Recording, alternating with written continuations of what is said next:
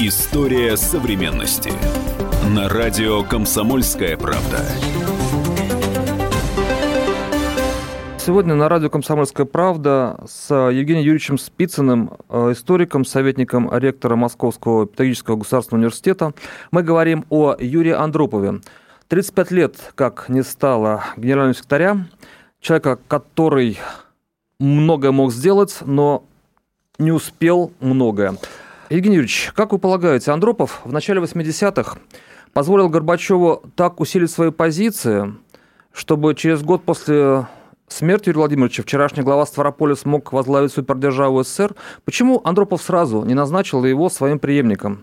и таким образом не изменил течение истории. И получается, что именно Андропов, а не Горбачев, человек, который предвосхитил кончину СССР. Ну, вы знаете, я бы так вот однозначно не стал бы утверждать.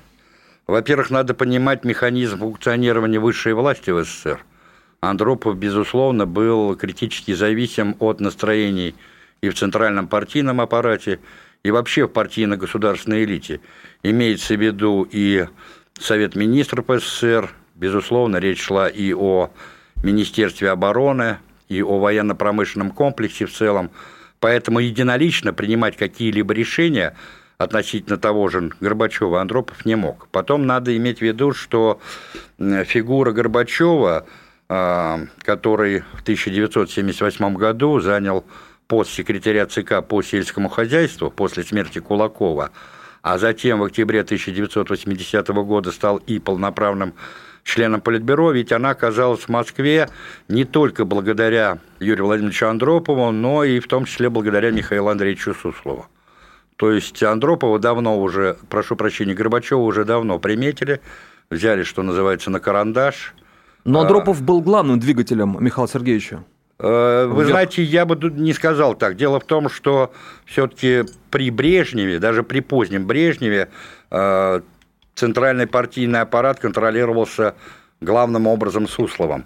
Ну, то есть Андропов, даже став генеральным секретарем партии, первым лицом Советского Союза, не имел достаточно аппаратных сил и возможностей, чтобы э, плавно и мягко передать власть э, Горбачеву? Конечно.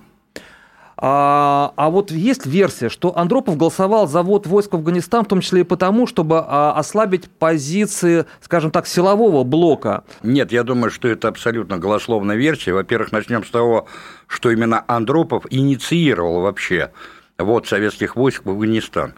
А, вообще, на самом деле, о том, что планировался этот войск, первоначально знали всего несколько членов Политбюро ЦК. Значит, эта речь шла об Андропове, затем это министр обороны а, и фактически куратор всего военно-промышленного комплекса а, Дмитрий Федорович Чустинов, маршал Советского Союза, это министр иностранных дел Андрей Андреевич Громыко, это отчасти Михаил Андреевич Суслов, потому что без аппарата ЦК этот вопрос никоим образом не мог пройти, генеральному секретарю, и это, естественно, Леонид Ильич Брежнев. Но на первоначальном этапе э, значит, вот всеми этими вопросами занималась э, всемогущая тройка, как ее называли, то есть Андропов, Устинов и Громыко. Но при этом Андропов, который курировал уже соцстраны в свое время в ЦК, да. он никогда вот до своей смерти не признавал, что вот войск в Афганистан была ошибкой, в том числе и его. Вы знаете, я вообще не считаю, что вот советских войск в Афганистан был ошибкой. На радио «Комсомольская правда» мы говорим о Юрии Андропове, которого не стало 35 лет назад, и воспоминанием о нем поделился автор а, книги «Неизвестный Андропов», э, известный писатель, историк-публицист Рой Медведев, который был лично знаком и с Андроповым, и с людьми из его ближайшего окружения. Вот что рассказал комсомолке Рой Александрович профессиональная военная верхушка в то время была очень высококвалифицированной. Такие люди, как Ахрамеев, Агарков, другие военные лидеры были высококвалифицированными людьми. То есть люди, которые пришли на смену маршалам, победившим Великой Отечественной войны, это была высокая интеллектуальная община. Почему Андропов настоял на вводе войск в Афганистан, хотя ряд военачальников были против. Сначала он был против, решительно против. И сменилась обстановка. По-настоящему в Советском Союзе почти никто не понимал, что такое Афганистан. Это республика, государство до феодального периода. Племенное государство. С диким совершенно безграмотным населением, без дорог, без автомобильных дорог, не говоря о железных дорогах, без промышленности, без рабочего класса. Горная республика. Совершенно еще диким населением, где все-таки каждый школьник умел стрелять. Поэтому победить эту страну было невозможно. А в 82 и 83 году Андропов уже думал о том, что войска из Афганистана пора убирать. Он об этом говорил уже тогда, когда пришел к власти. Андропов поставил вопрос перед Тэтчер и перед другими лидерами, что Советскому Союзу надо уходить из, Афганистана. Надо было только уходить, сохраняя лицо. Потому что он быстро понял, что война не имеет никаких перспектив. Просто победить нельзя. Какие бы ты деньги ни вкладывал, американцы ну, да. вложили сейчас уже почти 2 триллиона долларов.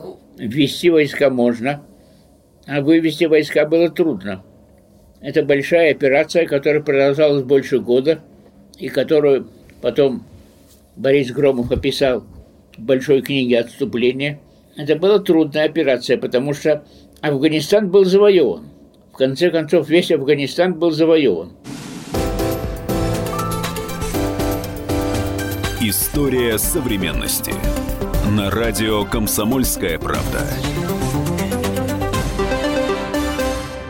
Дело в том, что у него были очень хорошие личные отношения с Устиновым, и потом он понимал вес и роль Устинова вообще э, в Политбюро ЦК. Угу. И он знал... И он был его союзником. Конечно, и он знал его взаимоотношения, во-первых, э, с Брежневым раз, во-вторых, он знал его, ну, по сути, непререкаемый авторитет э, среди всех генеральных конструкторов, всех руководителей военно-промышленных министерств. Есть, дружба с Устиновым – это дружба с ВПК, с генералитетом ВПК. Конечно. А вот такой момент. 10 лет назад, когда 95 лет отмечали а, со дня рождения Андропова, была большая конференция историков, экономистов, и там прозвучал такой тезис, что Андропов собирался заменять в Советском Союзе власть КПСС властью КГБ. И э, он э, создал материальную базу КГБ, которой прежде не было, создал ей небывалый пиар и вообще организовал внутри КГБ фактически параллельный совет министров. Ну вот об этом, например, говорил Олег Попцов.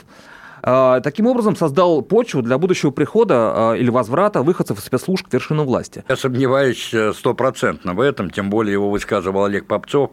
Вы понимаете... Ну, один од... из высказывавших, да? Да, одно дело, когда об этом говорят историки, которые обладают, э, во-первых, инструментариями научного поиска, а во-вторых, э, читать документы, да, другое дело строить какие-то конструкции, значит, исходя из собственных представлений или убеждений. А, я хотел бы сказать вот о чем. Безусловно, у Андропова, и это свидетельствует целый ряд людей, которые работали с ним, был э, свой план преобразования который касался и вопросов экономики, и вопросов, кстати, национально-государственного устройства. А, в частности, вот Аркадий Иванович Вольский, который был помощником Андропова по экономическим вопросам, он утверждал, я подчеркиваю, что это он утверждал. Других, Вольский. Да, других источников нету. Что, дескать, Андропов ему дал конкретное задание перейти от э, традиционного национально-государственного устройства Советского Союза, в который тогда, я напомню, входили 15 союзных республик, к э, традиционному административно-территориальному делению наподобие царской России.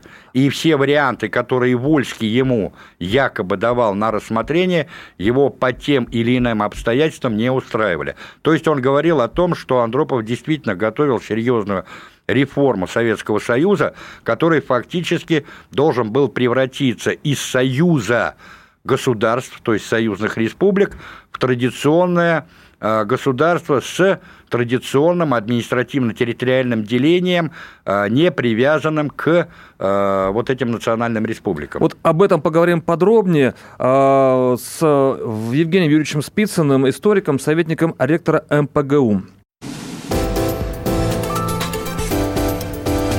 История современности. Особый случай.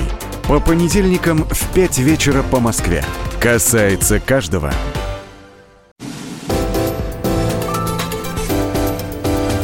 История современности. На радио «Комсомольская правда».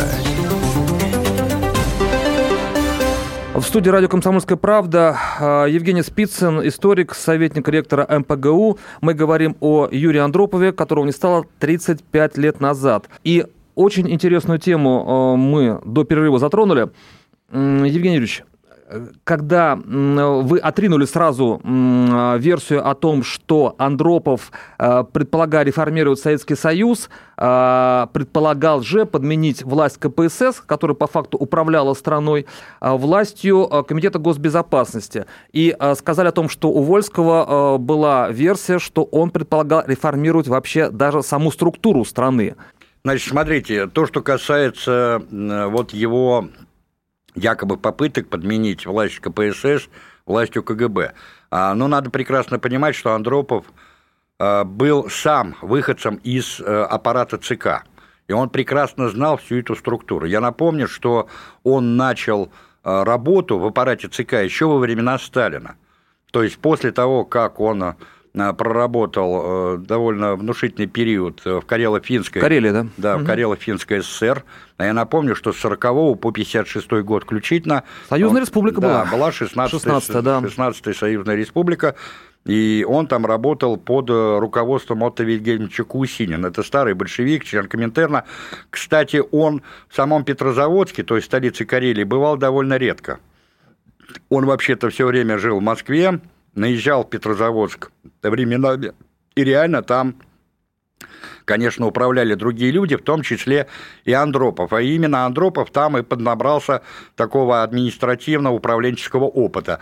Так вот, в 1951 году стараниями того же Кусинина, которого очень хорошо знал Сталин, они знали друг друга еще по дореволюционной подпольной борьбе, значит, Андропов оказывается в аппарате ЦК. Там он делает довольно быстро карьеру, и уже в 1953 году, на минуточку, он становится зав. отделом комсомольских, партийных и профсоюзных органов. Это был один из ключевой, э, ключевых отделов ЦК. А чтобы люди понимали, что такое должность зав. отдела, она по ранжиру, по иерархии была выше должности союзного министра. Понимаете? То есть это очень высоко. Это очень высоко. Ему тогда, на минуточку, в 1953 году было Э, всего, даже не было 40 лет, понимаете? Но э, неожиданно в 1953 году Молотов его забирает из ЦК в МИД, э, назначает его начальником одного из отделов МИДа, и потом буквально через полгода отправляет его послом, вернее, сначала посланником а потом и послом в Будапешт, то есть в Венгрию. То есть по э, своему жизненному пути Андропов был больше э, партийным функционером, Конечно. партийным аппаратчиком, чем спецслужбистом. Конечно. Он не был кадровым Чекистом. ни разведчиком, да, не был ни контрразведчиком, и его 15 лет э, в бытность главой КГБ, они все-таки не перебили тот партийно-аппаратный опыт, который у него был до того. Конечно. А я и он этом... не мог заменить э, власть КПСС властью КГБ. Конечно, а я об этом всегда и говорю. У нас забывают о том, что Андропов плоть от плоти был партийным партийный аппаратчик. И что он формировался политически именно в партийном аппарате. Более того, я напомню, что после возвращения из Венгрии в 1957 году он становится... Где он был послом?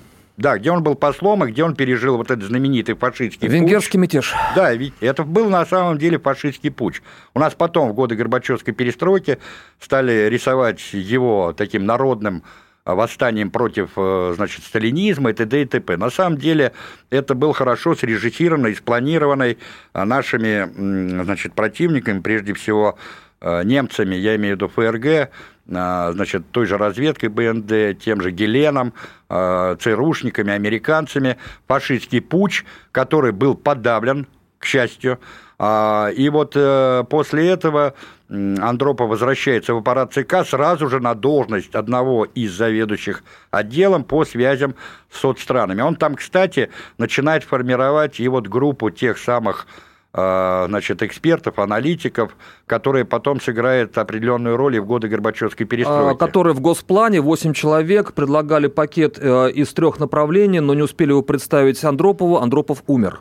Но об этом мы говорим чуть позже. А вообще, кстати, вот говоря о экспертах, которые привлекал Андропов, его считали, ну, и позже, сказать, или тогда, относительно либеральным человеком, который и сам читал на английском, который хорошо знал, и стихи писал, и привлекал творческую интеллигенцию, в общем, сказать, то есть был относительно на фоне остальной парт-элиты все-таки, ну, сейчас слово либерал затаскано и получило, может быть, не очень хорошую окраску, хотя он был в хорошем смысле либеральный человек или нет? Или это ошибка? Нет, вы знаете, я думаю, что вокруг Андропова создано довольно много мифов по поводу его образованности. На самом деле он ведь систематического образования не получил. Вот. Он закончил э, в Рыбинский техникум угу. речного хозяйства, а потом его образование, оно ограничилось заочным обучением в высшей партийной школе и Петрозаводском э, педуниверситете на историко-филологическом факультете. Но дело в том, что он там фактически не учился, он там числился, потому что он находился весь этот период на партийно-комсомольской работе. Поэтому трудно сказать, насколько он был действительно образован вот с этой точки зрения. То, что касается его знания английского языка, это тоже большое преувеличение. Он знал финский язык, значит, немного знал немецкий язык.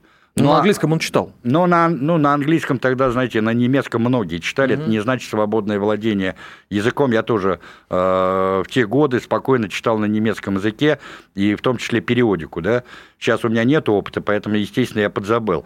То, что касается его особой, так сказать, интеллектуальности Э, на фоне, смотря на фоне кого, понимаете, на фоне Кириленко вполне возможно, но на фоне Устинова или на фоне Косыгина я бы не сказал, или на фоне Громыка. Громыка, между прочим, был доктором экономических наук, и он был действительным э, специалистом по международной экономике. Кстати, его ведь на дипломатическую работу взяли не откуда-нибудь, а из Института экономики Академии наук СССР, и поэтому вот Громыко, кстати, знал прекрасно английский язык. Ну, сам Бог велел сказать министру иностранных дел знать да. язык. Ну почему? Да. Многие не знали иностранный так, язык. Так да. вот, а когда Арбатов, академик, а, Бурлацкий, ну это те люди, как раз которых привлекал Андропов к работе, а, называли его а, потенциальным реформатором советской системы, и прозвучало, это, кажется, от Бурлацкого, что это советский Дэн Сиапин, ну, он не мог быть советским Дэн Сиапином, в том числе и потому, что не имел достаточной экономической подготовки, вернее, подготовки в экономических преобразованиях, или не так?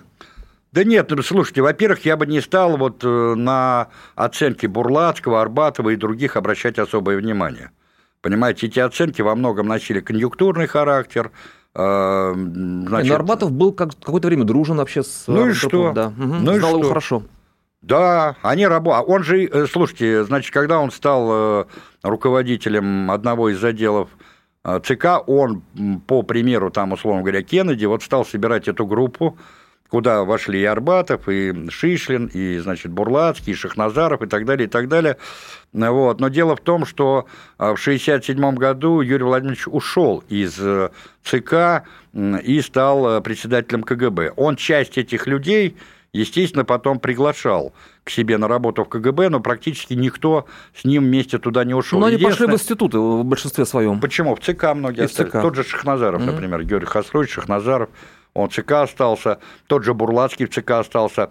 А, Арбатову потом специально под Арбатова сделали небезызвестный институт США и Канады, но вместе с ним, например, ушел в КГБ а, Владимир Александрович Крючков который тоже не был профессиональным чекистом. Он Но который потом, в будущем возглавил КГБ. Который, да, при Горбачеве возглавил КГБ. Кстати, и во многом несет прямую ответственность за гибель Советского Союза. А, но Крючков – это отдельная история. А, то есть определение Андропова как Дэн Сяопина советских потенциальных реформ, и не успел он это стать денсиапидом только потому, что рано умер, оно несправедливо почему? Именно за того, что не стремился к большим реформам Андропов, или потому, что он, как а, человек без экономического серьезного образования, не понимал их необходимость? Слушайте, во-первых, у Дэн Сяопина тоже не было серьезного экономического да, образования. Да. Дело не в образовании. То, что Андропов хотел подновить систему, Э, советскую, это очевидно. В том числе и потому создал группу в Госплане из восьми этих человек. Да, другое дело, что, во-первых, на мой взгляд, у него не было продуманной программы реформ. Он ждал ее от этих спецов.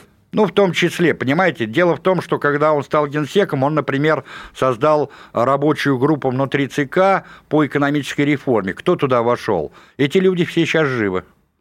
Это Михаил Сергеевич Горбачев, секретарь ЦК по сельскому хозяйству, Это Владимир Иванович Долгих, который сейчас сенатор от Москвы. Рыжков. Он был тогда секретарь ЦК по тяжелой промышленности.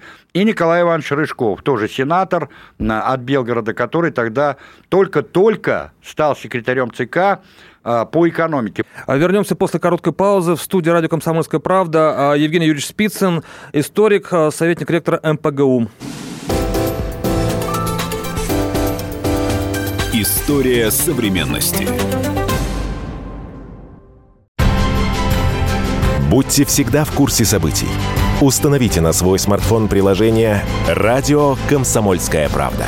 Слушайте в любой точке мира. Актуальные новости, эксклюзивные интервью, профессиональные комментарии. Доступны версии для iOS и Android. «Радио Комсомольская правда». В вашем мобильном. История современности. На радио «Комсомольская правда».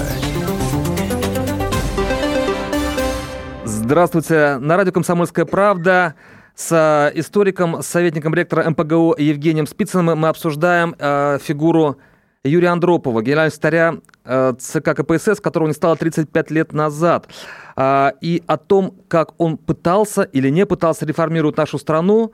У нас был вокруг СССР такой пояс из э, стран соцлагеря. А правда, что к концу жизни Андропов, который все время в ЦК курировал социалистические страны, он весьма скептически относился к взаимоотношениям СССР и остальных стран социализма, считал, что они э, качают из нас ресурсы, и что вообще м- он даже предполагал избавить Советский Союз от этого ерма, от этого бремени, э, ну, но не успел опять. Нет, нет, это абсурд, конечно.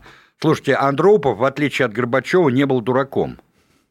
Понимаете, извините за грубость выражения, потому что он прекрасно понимал, что свято пусто свято место пусто не бывает. То есть на место стран социализма, если там он рухнет, придут НАТО. Ну, естественно. Слушайте, это же речь шла не только о том, что это был соцлагерь, а по сути это был санитарный кордон. Кордон, но при этом вы выкачиваете действительно реальные ресурсы из нас очень большие. Да нет, они не выкачивали реальные ресурсы. Слушайте, так вот тоже дело представлять. А, это было взаимовыгодное сотрудничество. Другое дело, что там тоже были свои перекосы. Ну, нефть и газ мы им поставляли по бросовым ценам. Ну и что, они нам таким же образом поставляли, например, те же помидорчики, огурчики, те же икарусы. Слушайте, у нас в 70-е годы на смену лязовским автобусам пришли во все города и Икарусы. Очень по тогдашним представлениям ну, современные, были, да, автобусы. современные автобусы. Слушайте, у нас, кстати, паровозный парк э, во многом формировался за счет чехов. Чехи, да, Татра. Да, я бы не стал говорить о том, что это было какое-то выкачивание ресурсов только из Советского Союза.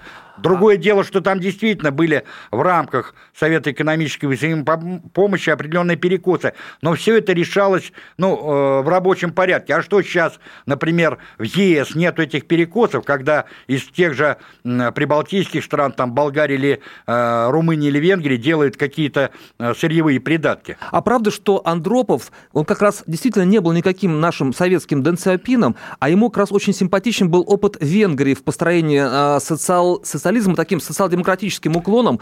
А вообще за образец он брал северные страны вроде почти социалистической Швеции, он тогда еще не вполне. Ну и отчасти Финляндия. Слушайте, ну у него действительно была особая любовь и к Швеции, и к Финляндии. Некоторые даже связывают с тем, что он был человеком посвященным в одну из э, масонских ложь шведского, так сказать, разлива. Я не буду сейчас это комментировать. Говорили о том, что туда его привел никто иной, как Отто Вильгельмович Кусинин. Мы оставим это все, так сказать, в стороне. У меня есть свое представление, но я не буду его навязывать на, на сей счет. Э, дело в том, что у Андропова действительно было представление о том, что советская система наша, она нуждается в реформировании, но не в сломе. Вот это надо иметь в виду. А Венгров он брал за образец, то, что кадр делал в Венгерской республике? Дело в том, что кадр, Янош Кадр, это вообще на самом деле его. был ставленник да. Андропова. Угу. Потому что когда он был послом, то именно он уговорил кадра в прямом был смысле. кадр, а не нать, да? Да, в прямом смысле уговорил кадра, потому что там же был и Геора еще, там, ну, по, про Ракша я молчу, до этого был и Эрват Георе, и целый ряд других венгерских товарищей. а, значит, э, но у них как бы вот, э, что называется, химия отношений возникла именно с кадром. И именно он его в прямом смысле уговорил возглавить переходное правительство. У венгер, венгров все было хорошо с сельским хозяйством, у них была кооперация. Мы же могли такое сделать Слушайте, в масштабах страны. Ну, слушайте, ну не надо все-таки, вот понимаете, всех под одну гребенку. Вот когда у нас говорят, что у нас было все плохо с сельским хозяйством, и в пример ставят, например, э, сегодняшние темпы развития э, села. Слушайте, ну, э, это опять-таки все вот мифология определенная. Во-первых, начнем с того, что у нас перебои, серьезные перебои с продуктами питания не везде, но в целом ряде регионов возникли только в конце 70-х, первой половине 80-х годов. Но талоны появились после 86-го. А это вообще уже, слушайте, при Горбачеве, да?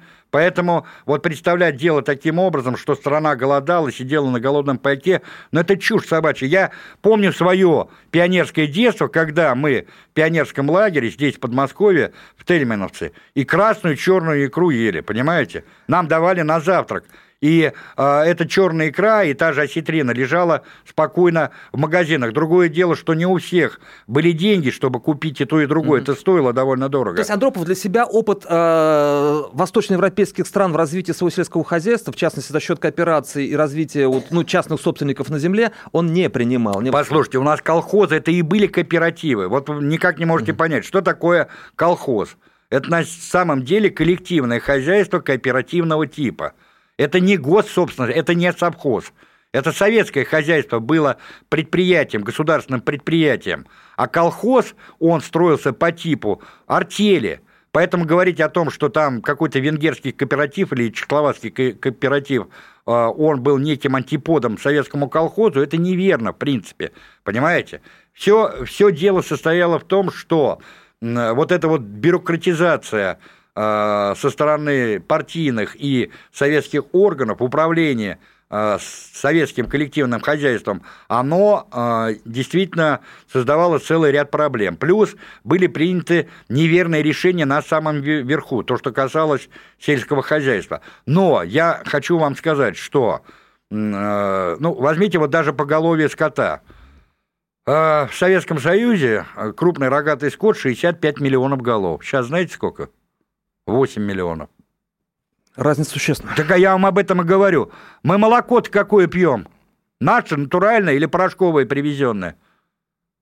Мы масло-то какое получаем, а потом удивляемся, почему Нигерия на нашем масле подняла свою экономику. 5 миллионов тонн сюда привозим. А с... Пальмового масла вместо нашего. Поэтому это дальше. Сколько э, зерна производил Советский Союз, вы знаете? Ну, в среднем. Ну, сейчас уже нет. А, вы имеете на, на гектар? Нет, нет. Ну, какая была... Нет, ва- ва- валовое производство, годовое валовое производство ну, зерна. не вспомню. Ну, 215-220 миллионов тонн. Ну, сейчас 90 был рекордный, по-моему. Нет, ну, сейчас вот нам говорили якобы 110. 105, 110, да. 110, да, но это, то есть, два раза меньше. Но вы имеете в виду, послушайте. Но площади-то посевные все таки у нас Украина отпала, Казахстан, там ну и что? территория-то огромная. Ну, неважно, но это не в два же раза, понимаете? Угу. Потом, вы имеете в виду, какое зерно зерну рознь? Понимаете? Почему у нас нет... Твердый сорта пшеницы. Ну, конечно, вот о чем речь-то. У нас практически все продовольствие мы действительно имели. Вот это вот важно подчеркнуть. В годы советской власти мы достигли продовольственной безопасности. Сейчас этой продовольственной безопасности в стране нет. Она мифическая. Вот что рассказал комсомолке об Андропове, автор книги о нем, писатель и диссидент Рой Медведев перед Андроповым стояло несколько задач. Когда Андропов пришел к власти, он уже был тяжело больным человеком. Он не лечился в Кремлевской больнице. Он лечился в больницах КГБ. О его болезнях знали только сотрудники КГБ, врачи. У него был свой врач личный из КГБ – Врачи кремлевские об этом не знали. Совершенно это были две разные структуры, которые не соприкасались друг с другом. И когда Чазов подошел к нему после избрания генсека Андропова, что теперь я, наверное, буду стану вашим врачом, то Андропов сказал, зачем? У меня есть другой врач, и я вполне им удовлетворен. Но потом все-таки сам характер болезни, сами возможности этих больниц разные – потребовали, чтобы Андропов перешел на лечение в Кремлевскую больницу, к Чазову, к тому же. Андропов знал, что он долго не проживет. У Андропова были больное сердце. Он пережил не только инфаркт, но подозревали у него более тяжелую сердечную болезнь. К счастью, она не подтвердилась, и он вернулся к работе. У него были больные почки. У него было еще несколько других болезней. Две цели. Дисциплина, борьба с коррупцией. И третья цель, которую он хотел поставить, но не успел даже начать по-настоящему, это создание какого-то нового штаба группы руководителей для реформирования. Он не собирался ломать систему, потому что у него уже для этого сил не было. Придя к власти, он понимал, что он пришел к власти на, на недолгий срок. Предполагал, что успеет сделать достаточно, чтобы передать власть Горбачеву мирным путем? Нет, он Горбачеву не собирался передавать власть. Горбачеву власть перешла потом уже почти автоматически. Рекомендации о преемственности Андропов дать не успел просто. Андропов прекрасно понимал, что страна выродилась. Ему Арбатов и говорил, что кадровом отношении у нас нет подходящих людей. А он говорил, ты, ты не знаешь, вот Горбачев, например. Потому что среди секретарей обкомов выделялись самые серые люди. Такая система выделения кадров была, что выходили вперед в хозяйственном организме, выходили вперед все-таки наиболее талантливые люди. Там надо было что-то делать. А в партийном аппарате уже на протяжении всего времени Брежнева и даже части времени Хрущева шло выделение самых худших кадров, самых послушных, у типа какого-нибудь Кириленко. Он изменить эту тенденцию, пока он не стал генеральным секретарем, не мог. Во-первых, он понял, что КГБ разрушено. Он понимал, что это основа государства. Все-таки и дисциплина, и порядок связаны с, с КГБ. Андропов собирался реформировать КГБ и создавал в рамках этой спецслужбы параллельный совет министров? Нет, не было. Когда Андропова назначили в КГБ, Брежнев представил к нему двух заместителей.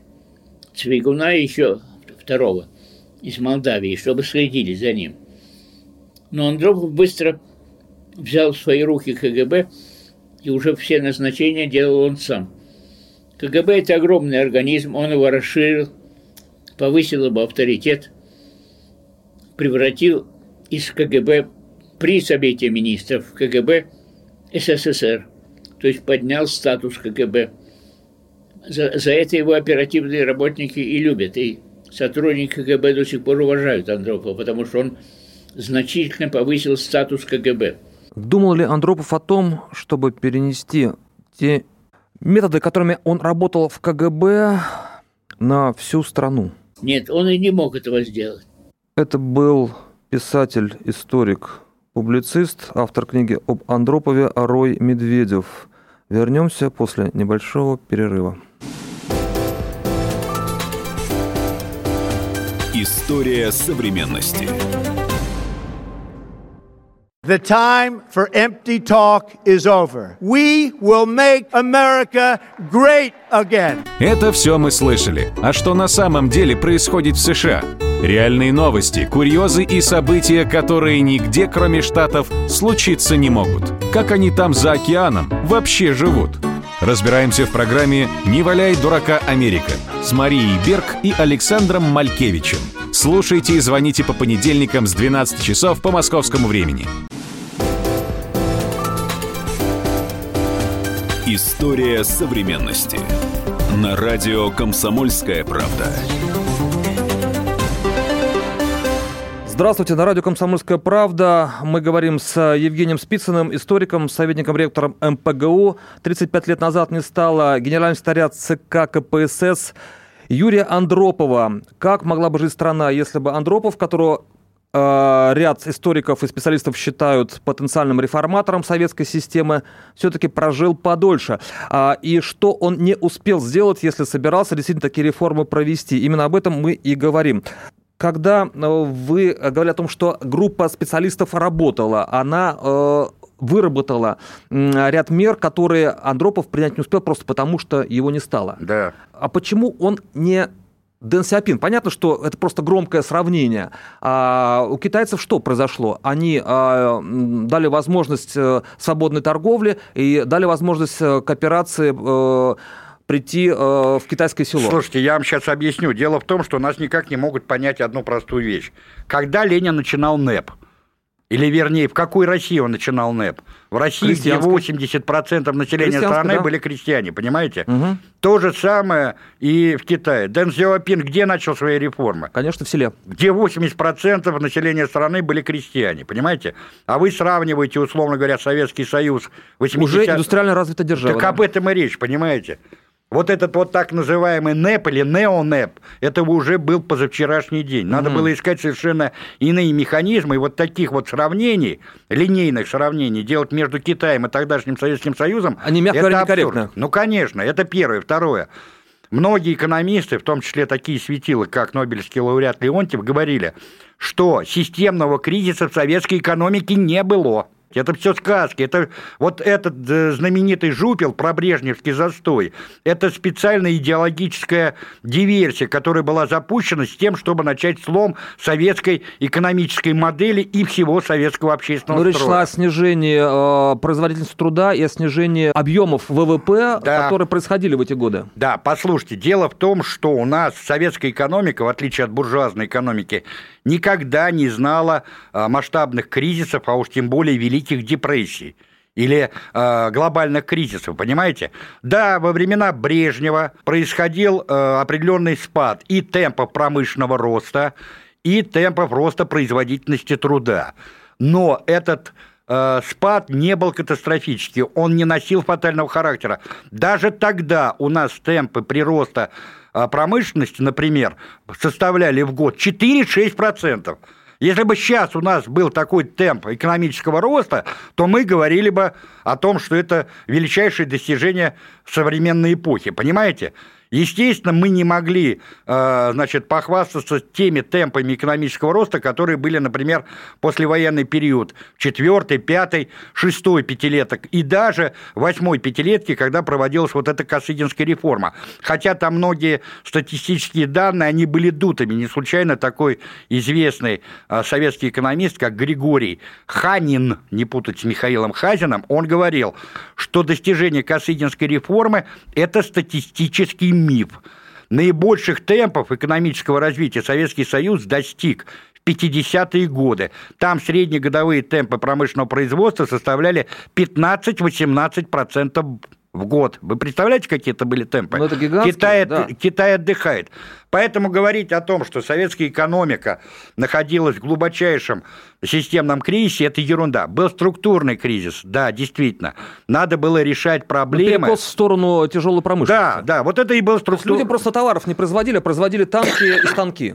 Да, вот это был структурный кризис, его надо было, конечно, поправить. И плюс, то, о чем мы говорили, это вот э, система ценообразования. То есть надо было переходить от мобилизационной системы ценообразования, когда основной упор делался на развитие отраслей тяжелой промышленности, э, вот э, в сторону отраслей легкой, текстильной промышленности. То пищев... производить то, что люди бы покупали. Ну, условно и говоря. свою жизнь. Да, и в том числе через систему ценообразования. Но тогдашнее политическое руководство испугалось пойти на это, понимаете? Если раньше хлеб в магазине строил, условно говоря, там 13-25 копеек, ну, в зависимости от сорта, он должен был э, вырасти в цене, например, там до 40 40-50 копеек.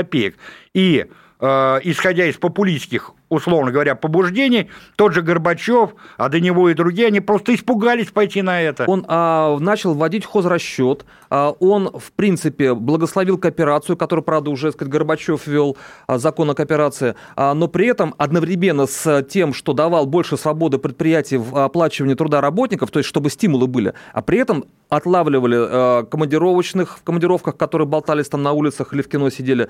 А, то есть как это совмещалось? Не-не-не, хозрасчет никакого хозрасчета не было, а, значит, э, и так далее, и так далее. Это все вымыслы и выдумки. А, значит, э, так называемый НЭПовский хозрасчет, который лежал в основе НЭПовской экономики еще первой половины 20-х годов, он частично был введен вот как раз в годы Косыгинской реформы.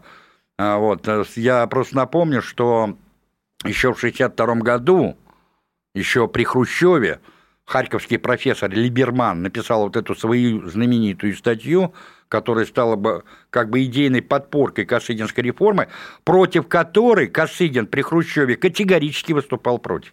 Кстати, будучи... А потом ее использовал. История современности. На радио «Комсомольская правда». Андропов в сентябре 1983 э, года в Крыму не простужается. Э, он э, здоров, он, от, он какое-то время продолжает действовать, принимает ту самую группу экспертов из восьми человек, которые подготовили ему программу реформ из трех направлений. И что происходит дальше? Понятно, что альтернативная история вещь такая сложная, ну, да. гипотетическая, но тем не менее. То есть Андропов остается у власти, и он все-таки передает знамя Горбачева, успев реформировать страну, или нет? Я думаю, что нет. Дело в том, что на самом деле позиции Горбачева в тогдашнем э, политическом руководстве, они не были э, настолько сильны, как это представлялось. У него было довольно много влиятельных противников. Но через год он стал генсеком.